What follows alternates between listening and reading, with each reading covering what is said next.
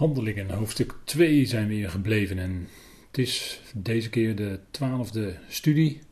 We kijken naar de toespraak van Petrus in de versen 14 tot en met 36. Vorige keer hebben we daar het eerste deel van gezien en vandaag gaan we kijken naar het vervolg daarvan. Zullen we eerst met elkaar daarvoor bidden. Vader, we danken u dat we ook op dit moment bij uh, u mogen aanroepen beseffend dat u degene bent die ons uw geest geeft. Daar gaat Handelingen 2 ook over, Vader. Het uitgieten van uw geest op Israël. Dank wel dat wij verzegeld zijn met de Heilige Geest van de belofte. We danken u dat u ons de geweldige toekomst geeft als leden van het lichaam van Christus. Vader, dank u wel dat uw volk Israël de eigen plaats heeft en ook het lichaam van Christus de eigen plaats heeft in uw plan. We danken u dat we die lijnen mogen zien in de schrift en ook vandaag willen we stilstaan, vader, bij de versen die gaan over wat Petrus zei op de Pinksterdag, door u geïnspireerd. Dank u wel dat we dat mogen overwegen. Wilt u daarin leiden door uw geest, in de waarheid van uw woord, en mag het ons hart aanspreken en mag het zijn tot opbouw en bovenal tot lof en eer van u. Bedank u daarvoor in de naam van uw geliefde zoon. Amen. Goed, we kijken naar Petrus' toespraak. En we doen dat aan de hand van Handelingen 2 en we waren gebleven in vers 23. En daar zegt Petrus, en die is daarin door Heilige Geest geleid. En hij zegt dan: Deze in de bepaalde raad en voorkennis van God uitgeleverd hebben jullie door de hand van wettelozen vastgemaakt, gedood. En dat bepaalde raad en voorkennis van God dat hele gebeuren rondom de Heer, dat hij in een schijnproces werd veroordeeld tot de kruisdood, wat volkomen onterecht was naar recht en gerechtigheid gerekend. En het was ook niet echt een proces, maar het was aan één stuk door, had de bedoeling dat hij zou moeten sterven. En hiervan zegt Petrus dat het was in de bepaalde raad en voorkennis van God is hij uitgeleverd en hebben jullie, zegt Petrus tegen zijn mede-Israëlieten, door de hand van wettelozen vastgemaakt gedood. Dus Petrus stelt vast dat dat wel degelijk toen door dat deel van het volk en bijzonder de leiders van het volk Israël is gebeurd. Dat zij dat in feite hebben gedaan, hoewel het letterlijk genomen door de hand van wettelozen. Hij vastgemaakt werd aan het kruis, hè, aan, een, aan hout genageld en gedood. Ze hebben het laten uitvoeren door de Romeinen. En u ziet hier Pilatus die zegt: zie de mens. En dat was heel tekenend op dat moment. Nou, Peter stelde dus achteraf vast: het was de bepaalde raad. En dat woord bepaald, daarin zit ons woord zien. En we kennen ook wel natuurlijk in het Nederlands het woord horizon. Nou, dat werkwoord in het Grieks, horizo, en dat heeft ook te maken met zien. Want een horizon is een einder en daar kijk je naar, dus het heeft ook te maken met zien. Dat is allemaal heel logisch als het om de taal gaat. Nou, dat bepaalt, dat woord bepaalt, is het woord zien en dat wordt ook gebruikt in Romeinen 1 vers 4 bijvoorbeeld, dat ziet u op de slide erbij staan. Als het gaat om dat hij bepaald is door opstanding van doden de zoon van God te zijn. Nou, dat woord in Romeinen 1 vers 4 wat zegt dat hij bepaald is de zoon van God te zijn, dat is ook datzelfde woord wat hier gebruikt wordt. Dat was dus door God, zou je kunnen zeggen, al gezien. En het raad, dat is, uh, u ziet het staan, het woord boele, en dan kennen wij natuurlijk het bekende woord, voor ons bekende woord, of voor u hoop ik ook bekend, het woord boulema, dat is het woord bedoeling. En daar maken we zorgvuldig onderscheid in. Als het gaat om Gods wil en om Gods bedoeling, dan zijn er twee verschillende zaken. We hebben, als je Romeinen 9 bestudeert, dan zegt Paulus daar: niemand kan Gods bedoeling weerstaan. Mensen kunnen bij gelegenheid tegen Gods dan zeggen we geopenbaarde wil ingaan. Dat was de farao ook, daar gaat het in Romeinen 9 over. Die farao ging in tegen Gods geopenbaarde wil, laat mijn volk gaan. En nochtans werd Gods bedoeling uitgewerkt. Wat was dat? Dat Gods kracht getoond zou worden. En dat zijn naam, de naam van Yahweh, de naam van God, Yahweh, dat die bekendgemaakt zou worden over de hele aarde. En dat gebeurde ook. Dat was Gods bedoeling. En dat kon niemand, ook die farao niet, tegenhouden. En u en ik kunnen ook Gods bedoeling nooit, maar dan ook nooit weerstaan. Dat kan een mens niet, dat kan de tegenstander van God niet, dat kunnen uh, machten en krachten niet. En dat kon Pilatus op dat moment ook niet. Hij wilde eigenlijk wel anders, Pilatus, maar hij moest hen toch overgeven. En dat was misschien een politieke keuze. En uh, hij werd zelfs door, uh, het werd zelfs door zijn vrouw afgeraden om het te doen, maar het was toch uh, politiek. Hij was een politicus en hij gaf inwilliging aan de wil van het volk. En dat was dat zij riepen, opgehitst door de oudsten, oversten, erin, riepen zij toen, kruisigt hem. En het punt is dat op grond van deze tekst en meerdere teksten kan nooit gezegd worden dat dus alle Israëlieten van alle tijden hier deel aan hebben. Nee, het was toen de tijd een beperkte groep van Israël, opgehitst door het Sanhedrin. Dat waren eigenlijk de boosdoeners, om het zo maar te zeggen. En die riepen kruisigt hem. En dat was helemaal in overeenstemming, staat hier, met de bepaalde raad en voorkennis van God. Hij werd uitgeleverd. Hij werd vastgemaakt, vastgenageld aan het hout en gedood. En dat moest ook zo zijn. Dat was de weg die God ging. Dat was de bedoeling van God. De bepaalde raad en voorkennis. En dat God van alles voorkennis heeft, dat is een feit, maar dat houdt tegelijkertijd in dat hij ook alle touwtjes in handen heeft en van tevoren alles heeft bepaald.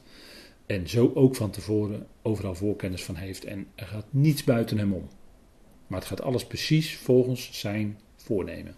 En dat is denk ik dat we aan de hand van deze woorden, die Petrus dan door God geïnspireerd uitspreekt, hè, Heilige Geest werkte in hem en zo kon hij dit vaststellen, anders uit zichzelf had hij dat niet gekund. Maar dit is geïnspireerd hoe er, er achteraf een goddelijke verklaring komt voor wat gebeurd is. En hoe het in werkelijkheid in de hoogste instantie zit. En dan kun je natuurlijk lager afdalen en zeggen, ja, die, die, uh, die, die, die, die fanatieke joden, dat Sanhedrin, die orthodoxie van die dagen, die hebben gezorgd dat hij gekruisigd werd. En uh, de, de Herodes en Pilatus, die zaten er ook mee in hun maag. Goed, het zijn allemaal menselijke overwegingen. Maar hier gaat het om de hoogste overweging vanuit God, dat het was in de bepaalde raad en voorkennis van God. Zo werd hij uitgeleverd. Dat zegt Petrus. En daarin zegt hij toch iets heel bijzonders, denk ik, als we, hè, als dat met elkaar even vaststellen. God, en dan gaat uh, Petrus verder, die God heeft doen opstaan. En daar was hij natuurlijk geweldig vreugdevol en blij en, en enthousiast over. En al die anderen ook. Al die andere discipelen en, en velen met hen, die tot hen doorgedrongen was. Ja, de Heer is werkelijk opgestaan. Hij is werkelijk opgewekt uit de dood. Petrus zegt, in vers 24, die God heeft doen opstaan, de smarten van de dood losmakend, aangezien het onmogelijk was voor hem daardoor vastgehouden te worden. En wat een vreugde moet er in Petrus' stem hebben geklonken toen hij dit zei. Kijk, die smarten, letterlijk is het woord pijnen, en eventueel wordt dat ook vertaald in bepaalde tekstverbanden met weeën. En weeën zijn natuurlijk enorme pijnen die een vrouw moet doormaken voordat het kindje geboren wordt. En vraagt u maar aan alle vrouwen die kinderen hebben. Nou, verreweg de meeste die weten heel goed wat dit betekent. Maar het was dan ook, hè, wordt niet voor niks. Smarten van de dood losmakend. Er wordt niet voor niks, toch enigszins in deze woorden van Petrus, eh, gerefereerd aan weeën, aan smarten van de dood. Maar dat is ook een geboorte, want hij werd opgewekt uit het graf. En die banden van de dood, want zo wordt er dan in de psalmen over gesproken. ik heb het ook op deze slide erbij gezet. Vergelijk psalm 18 vers 5 en 116 vers 3. dat is een vaste Hebreeuwse uitdrukking, de banden van de dood. En in de Griekse vertaling is daar een kleine variatie op gemaakt met pijnen van de dood. En natuurlijk was dat bij hem, bij de Heer Jezus Christus, enorm. Die pijn, dat lijden was verschrikkelijk. En uh, dat is natuurlijk ook een bepaalde manier van spreken. Hè? De pijnen van de dood. in de dood zelf, als je dood bent, heb je geen pijn meer, dan is het voorbij. Maar de pijnen die betrekking hadden op de manier waarop hij doodging. Hè, dat, dat is een beetje de betekenis. En zo werd hij geboren, als het ware. Want Paulus die gebruikt dan in Colossense 1 vers 18 de beeldspraak eerstgeborene uit de doden. Dat is natuurlijk een prachtige beeldspraak. Maar het is in feite ook een geboorte. En een geboorte van een baby is eigenlijk ook een type van opstanding uit de doden. En, en uh, zoals de Heer uit het graf kwam, eerstgeborene uit de doden. Geweldig. Hij is de eerstgeborene uit de doden. Hoe kon dat gezegd worden? Nou, daarna stierf hij niet meer.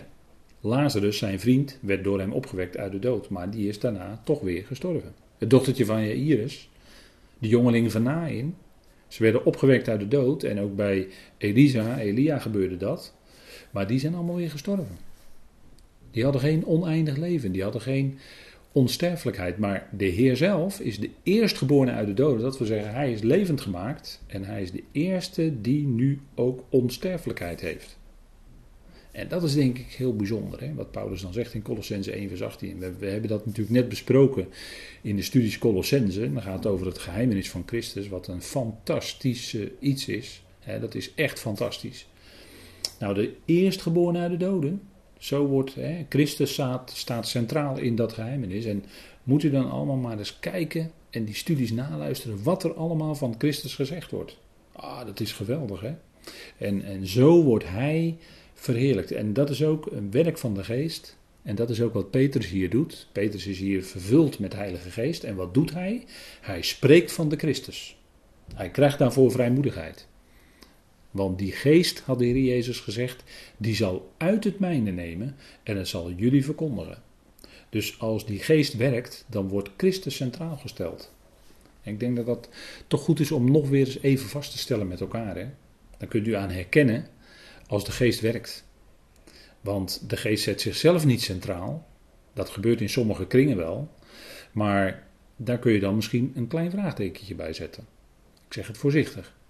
Maar Heilige Geest zal Christus verheerlijken. En natuurlijk als hij verheerlijkt wordt, wordt automatisch zijn vader ook verheerlijkt. Want zegt Johannes 5 niet, wie de zoon eert, eert de vader.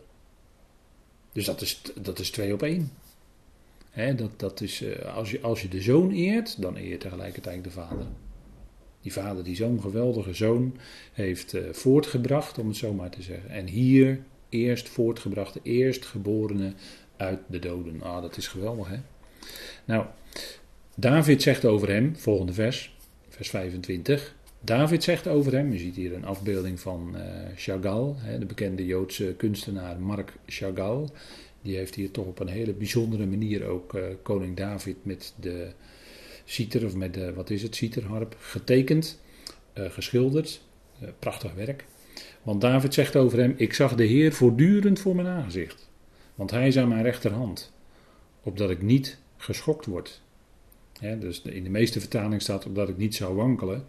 Maar er staat in het Grieks eigenlijk een woord dat heeft te maken met schokken. En als er een aardbeving is, als, de aard, als er een aardschok is, ja, de gebouwen die erop staan, die gaan aan wankelen inderdaad. Dus dat is een klein beetje afgeleide betekenis en dat is niet verkeerd. Maar ik heb het even hier toch geprobeerd wat letterlijk te vertalen, opdat ik niet geschokt word. En zo ervoer David hoe de Heer, hoe Yahweh bij hem was. En hier citeert Petrus uit de psalmen. Uit psalm 16 in dit geval. En hij zal nog uit, dat gaan we nog zien, uit meer psalmen citeren. Psalm 16. Ik zag de Heer voortdurend voor mijn aangezicht. Want hij is aan mijn rechterhand, opdat ik niet geschokt word. En eigenlijk zal David zich, denk ik, toch wel afgevraagd hebben. toen hij deze psalm gemaakt had. Wat, wat toch in die psalm erop duidde het lijden van Christus en de heerlijkheid daarna. Dat zegt Petrus, hè, dat die profeten in hun eigen geschriften, in hun eigen profetieën nagingen, wat op de Messias betrekking had en de heerlijkheid. En dit, dit is ook weer zo'n wonderlijke uitspraak, waarvan David misschien wel achteraf gedacht heeft toen hij het, toen hij het herlas, nadat hij het geschreven had. Dat hij dacht van ja, wat, wat betekent dat? Dat lijkt wel of het over, over die over, over mijn nakomeling gaat. De, de Messias, mijn zaad, mijn nakomeling, wat, wat na mij zal komen. Ik denk dat David dat wel vermoed heeft. David zegt over hem met een hoofdletter: Ik zag de Heer voortdurend voor mij, hij is aan mijn rechterhand. En zo ervoer David in zijn leven, wat een veelbewogen leven was.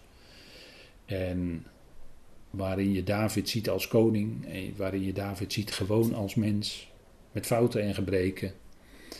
En nochtans was het een man naar Gods hart. Hij bezong in de psalmen de lof van God. Liederen voor Israël in de eerste plaats. Als letterlijke betekenis. Maar wij zeggen misschien toch nog een andere eerste plaats geven wij aan de betekenis van de psalmen.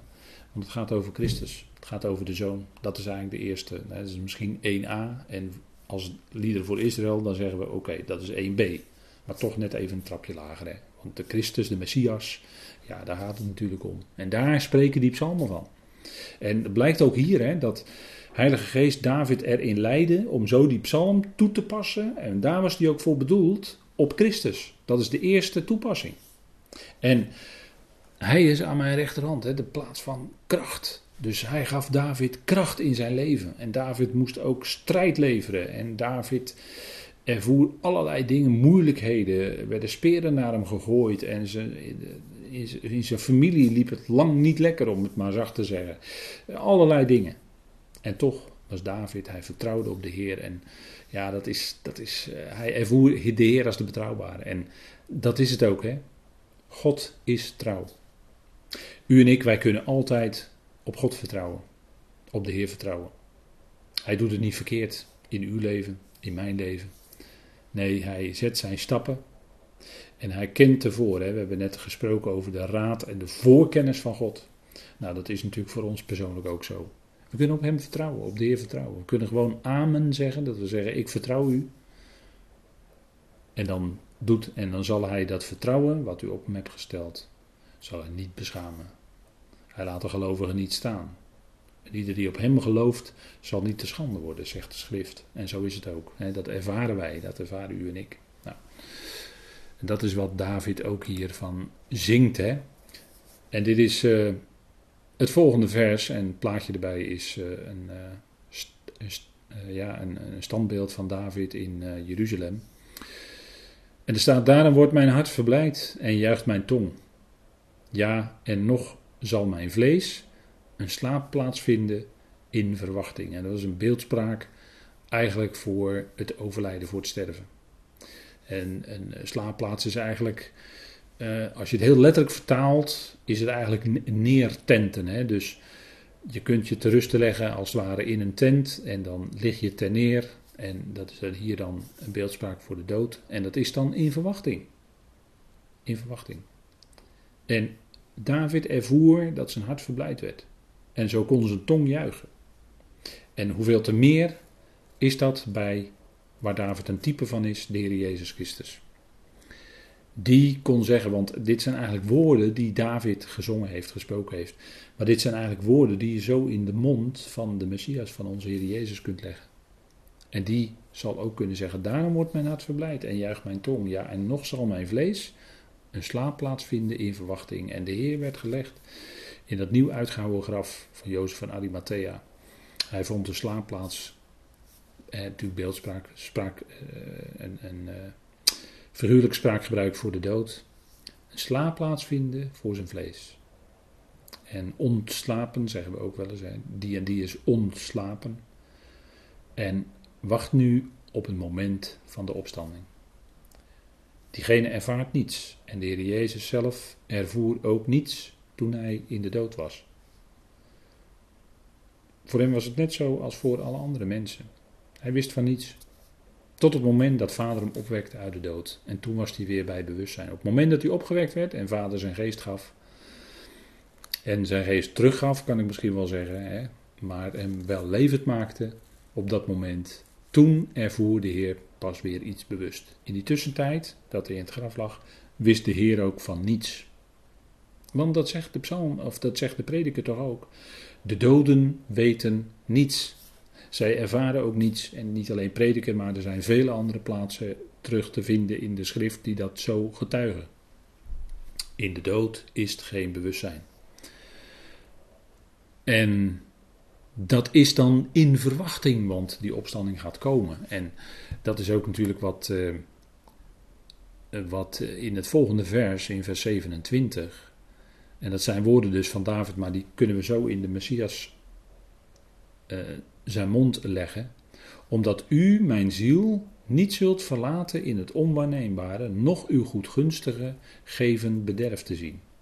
Ook weer, hè, Peter citeert hier vers voor vers Psalm 16 dat gaat zo door, Psalm 16, vers 8 tot en met 11. Omdat u mijn ziel, en er staat hier onwaarneembare, dat is in het Hebreeuws het woord Sheol. En in het Grieks het woord Hades. En in beide gevallen is de betekenis het onwaarneembare. Te zeggen, die ziel wordt niet langer waargenomen. Als iemand overleden is, dan neem je die ziel niet langer waar. Want de betrokken is overleden. Dus die kan niet meer denken, willen, voelen, spreken, horen, noem maar op. Alles wat met de ziel te maken heeft. Dat is dan voorbij. Dat is weg. Die, die ziel die is er dan op dat moment niet meer. Onwaarneembaar. En de betrokkenen zelf, heb ik net gezegd, van de Heer Jezus ook. De betrokkenen zelf weet ook van niets in de dood, tot het moment van de opstanding. U zult mijn ziel niet verlaten in het onwaarneembare, noch uw goedgunstige, geven bederf te zien. Dat is het bekende woord Gassid, dat kennen wij wel, hè, van de Gassidim. U weet wel, met die zwarte kleding, die zwarte hoeden op in Jeruzalem, die uh, oorspronkelijk uit uh, het oosten komen, Oost-Europa. En uh, die noemen zich de, de hè, dat, is de, dat is de groep die is opgericht door een oude rabbi die in Praag in Tsjechoslowakije begraven ligt, de Baal Shem Tov. die is die die eh, beweging begonnen. En eh, daar zijn ook wel eens films over gemaakt, hele ontroerende films. En eh, mooi, ik vind dat mooi om te zien. En er is natuurlijk een bepaalde manier, een bepaalde vroomheid, hè, want het woord Gassit heeft iets met, ja, vanuit het Hebreeuws iets met goede vroomheid te maken, maar het is verbonden met goedgunstigheid, met het bekende woord geset in het Hebreeuws. Wat vaak vertaald is in onze vertalingen met goedertierenheid. Nou, dat is eigenlijk goedgunstigheid. Dat, dat goedgunstige wat God geeft, dat is geset. En als je helemaal daarvan doordrongen bent en je, je, je leeft als, als iemand die goed wil zijn, goedgunstig wil zijn en ook zo bent, dan ben je een gaziet. En dat wordt hier eigenlijk voor de Heer gebruikt. Hè? Uw goedgunstige zal geen bederf zien. Dat was wat, de, wat David dichtte in deze psalm, wat David zei. En hij zou geen bederf zien. Dat was wat beloofd was in de schriften en de Heer Jezus wist dat het op hem betrekking had. Hij zal die schriften gelezen hebben en ongetwijfeld heeft hij op een gegeven moment doorgekregen dat het op hem betrekking had. En David past dat dan hier ook toe op de Heer Jezus. U zult mijn ziel niet verlaten. Dat, was de, dat is de belofte. En misschien heeft de Heer Jezus dat ook wel gebeden in zijn leven. Dat is verder niet vastgelegd op schrift. Maar hij heeft veel meer gezegd en nog veel meer dingen gedaan, zegt Johannes. Dan, dat, dan, dan zou het vele, vele, vele boeken moeten bevatten. Zelfs niet, eh, hè, het zou bijna oneindig veel zijn wat er dan geschreven moest worden als alles geschreven zou zijn wat hij gezegd, gesproken en gedaan heeft. Maar God heeft het bepaald dat er een beperkte hoeveelheid van wat hij deed en zei is opgetekend. En dat hebben we in onze schriften. En zo heeft God het bepaald. En dat is goed. daar, daar, zijn we geweldig blij en dankbaar voor. Nou, en zo kunnen we ook verder lezen en die boeiende toespraak van Peters vervolgen. En een prachtig vers is ook: U maakt mij de wegen van het leven bekend. U zult mij vervullen met blijdschap bij uw aangezicht. En dat is een prachtige beeldspraak. Een Hebreeuwse manier van spreken. U maakt mij de wegen van het leven bekend. Voor wat wij weten achteraf, zoals Paulus het vaststelt, de levendmaking van Christus. En levendmaking in de schrift, dat is een woord dat uh, betekent uh, doen leven. Of uh, ja, je kunt ook vertalen met levend maken. Hè, maken en doen, dat zit natuurlijk heel dicht bij elkaar. Dat is, het, dat is in feite één Grieks werkwoord. Maar levend maken betekent eigenlijk uit de dood opgewekt worden, maar dan zonder nog daarna te sterven. Dat is levend maken. Dat is dus meer dan alleen opstaan en opgewekt worden. Opstaan is wat met ons, op ons lichaam betrekking heeft. Dat doen we ook elke ochtend als we uit bed opstaan. En dat doet iemand die uit de doden opstaat. Dat is wat lichaam betreft. Je wordt opgewekt. Dat wil zeggen, je wordt van binnen gebeurt er iets bij je door de geest van God. En dan word je gewekt. Dan word je wakker. uit, uit de, de, de dat is natuurlijk beeldspraak. En uit de slaap van de dood, dat is ook beeldspraak. Word je wakker gemaakt. En als er dan staat levend maken, dat is het derde begrip wat Paulus dan hanteert, ook in 1 Corinthië 15. Dan gaat het om leven ontvangen dat niet meer kan sterven. En het geweldige is dat hij is levend gemaakt. En Paulus zegt ervan in 1 Corinthië 15 dat dat de eersteling is van de rest. Een eersteling is een oogstterm van Israël. En dat betekent als die eersteling er is, die eersteling garve, en dat is hij zelf, dat is de Heer Jezus Christus, dat is de garantie dat die hele oogst gaat komen. Nou, daar zijn we natuurlijk geweldig blij mee. Hè? Dat wil zeggen dus dat die hele mensheid, die zal uiteindelijk levend gemaakt worden. En zo kun je kijken naar die mensen om je heen. Misschien kunnen ze nu nog hun knieën niet buigen. Misschien gebruiken ze nu nog hun tong om God te lasteren zelfs. En nochtans, als u kijkt naar die knieën, dan weet u, die knieën gaan eens buigen. En dat hart zal eens van harte beleiden. Die tong zal eens van harte beleiden dat Jezus Heer is. En dan is er ook die levendmaking. Ah, dat is geweldig hè, dat in Christus allen levend gemaakt worden. Dat is gewoon een mededeling. En daar zijn we geweldig blij en dankbaar voor. U maakt mij de wegen van het leven bekend. U zult mij vervullen met blijdschap bij uw aangezicht. Kijk, Petrus getuigt van de opstanding, de levendmaking van Christus. Die staat centraal. En dat is natuurlijk ook de, de, de, de fundering, de fundatie voor het evangelie van de besnijder is. Natuurlijk, natuurlijk. Zijn kruisiging, zijn opstanding uit de doden is ook fundamenteel in het evangelie van de besnijdenis. Wat, wat vanaf dat moment een, een veel diepere dimensie krijgt. Dat was er al. Het evangelie van het koninkrijk, dat was er al, maar krijgt een veel diepere dimensie nu die Messias, nu die koning van dat koninkrijk, van het aardse koninkrijk, is opgewekt uit de doden. Ja, dan krijgt het een, met, een, met een Nederlands woord een enorme boost. Hè? Ja, en u zult mij vervullen met blijdschap voor uw aangezicht. En denk erom dat de Heer, toen hij opgewekt werd, dat het een en al vreugde in zijn hart was. Overstromende vreugde en blijdschap. En dat zullen u en ik ook gaan meemaken als we levend gemaakt worden. Dat zal overstromende vreugde en blijdschap zijn. Het feit dat de Heer ons dat geeft. Dat we blij zullen zijn met Hem. En natuurlijk ook met elkaar. Met degene die we dan weer terug zullen zien die ons ontvallen zijn. Natuurlijk zullen we er ook geweldig blij mee zijn. Maar nog veel meer en nog veel dieper zal onze vreugde en blijdschap zijn over die Heer, over die grote God. En dat kunnen we nu al zijn, hè? daar kunnen we nu al van zingen. Nou, wegen van het leven, de levendmaking van Christus. Oh, dat is geweldig, hè? dat is fantastisch evangelie. Dat is echt goed nieuws hoor. En Petrus gaat door hè, in, uh, in uh, Handelingen 2, vers 29. Hè, dat was toch even een, een, een, stukje hoogtepunt in zijn toespraak. En dan zegt hij: Mannenbroeders. En natuurlijk, dat is Israël. Hier. Het is mij geoorloofd met vrijmoedigheid tegen jullie te spreken aangaande de aartsvader David. Want daar had hij van geciteerd dat ook hij is overleden en werd begraven. En zijn grafkelder is bij ons tot op deze dag. Nou, ik heb een kaartje erbij gezet waar er dan nu in Jeruzalem, waar er dan aangewezen wordt, maar vrijwel, nou, unaniem zegt men, ja, dat is het dus niet. Maar goed, het is mooi voor alle toeristen die komen. En u ziet hier op het linkerplaatje een uh, versteende, een versteende zaak. Dat zou dan het graf van David zijn. Het zou kunnen, ik weet het niet. Misschien wel. Maar dat is daar. Hè? En uh, in ieder geval op een moment dat Petrus dat uitsprak, dat is 2000 jaar geleden, kon hij dat vaststellen. Zijn grafkelder is bij ons tot op deze dag. Dat was een feit. En het was natuurlijk een, een beroemd en bekend graf, zeker ook in die tijd. Natuurlijk eh, de beroemdste koning van Israël geweest.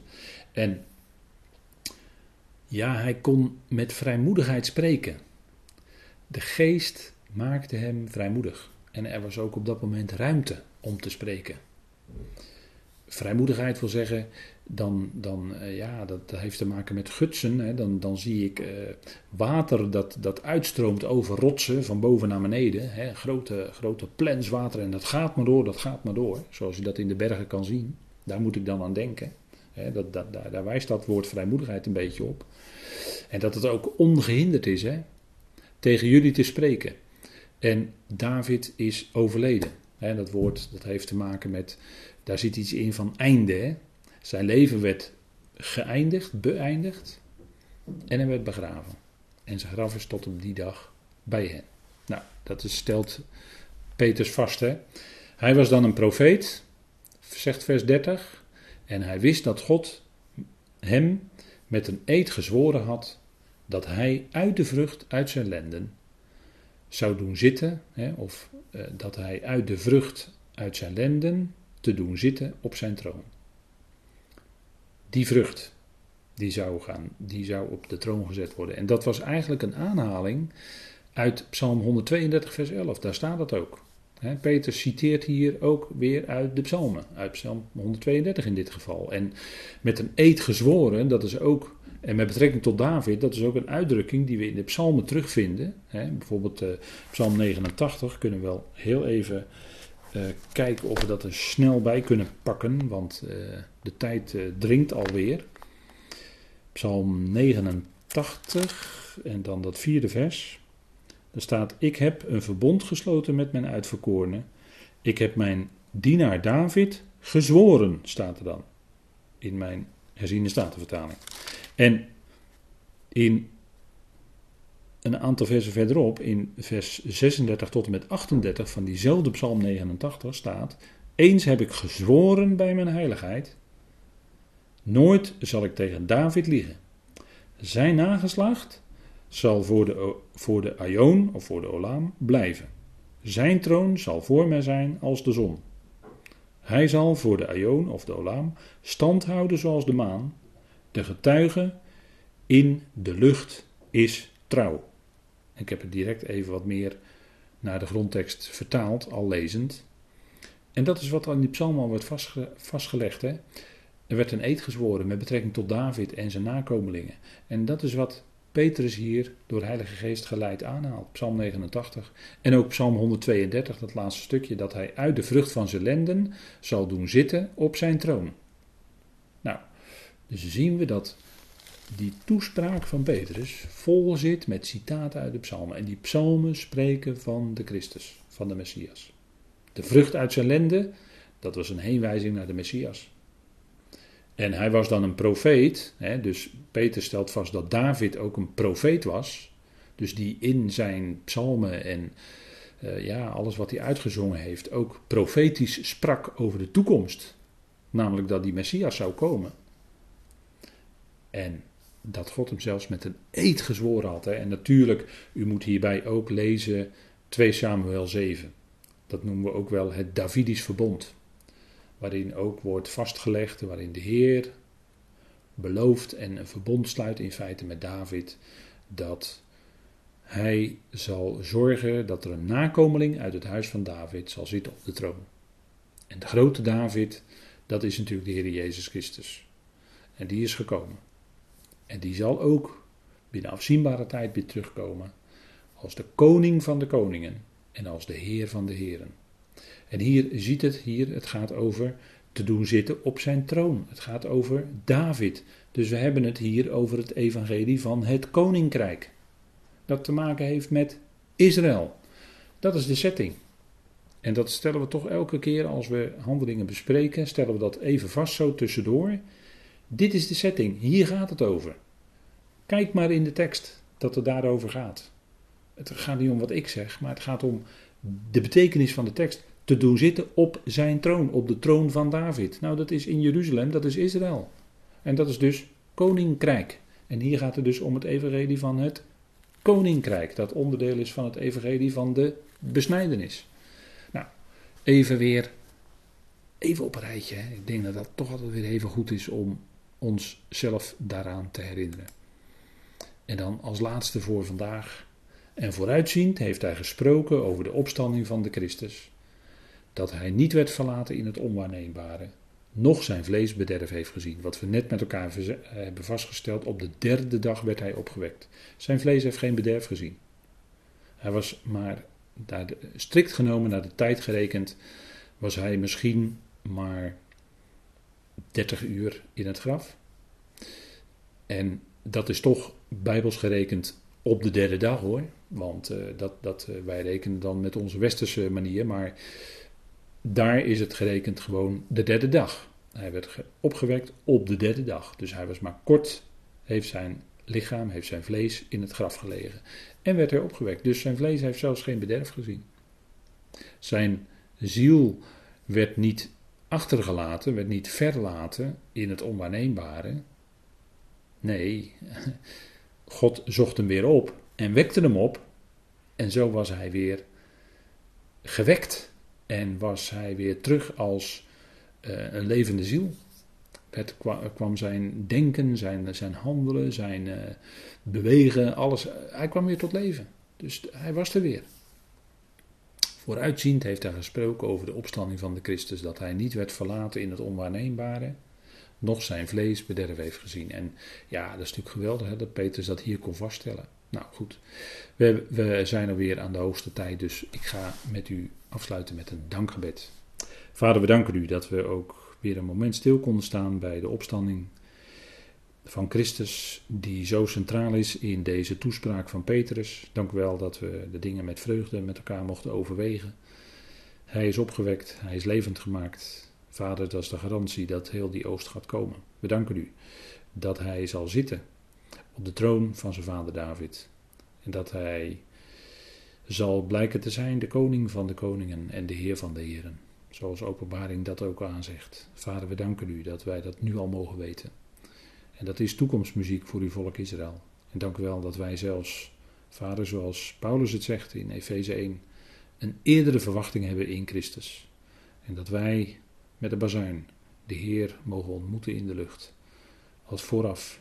En we danken u dat wij een specifieke, speciale bediening hebben boven. Vader, we danken u dat we zo u mogen danken voor uw goedheid en trouw en liefde. Dat u met ons gaat.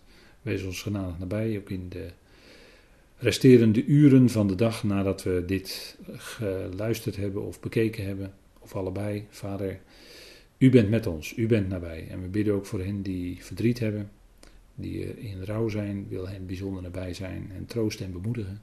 Bidden ook voor hen die te kampen hebben met pijn, met ziekte, met lijden. Vader, wees u daarin genadig nabij en u kent de plaatsen waar dat zo is en waar dat misschien al jarenlang zo speelt. Vader, wees daarin genade nabij. Wilt u dragen in uw liefde. En dat doet u ook. En we danken u daarvoor. Danken u. Zo voor uw goedheid dat ons leven te allen tijden in uw hand is. Vader, wij loven en prijzen u daarvoor. We danken u in die machtige naam van uw geliefde Zoon, onze Heer Christus Jezus. Amen.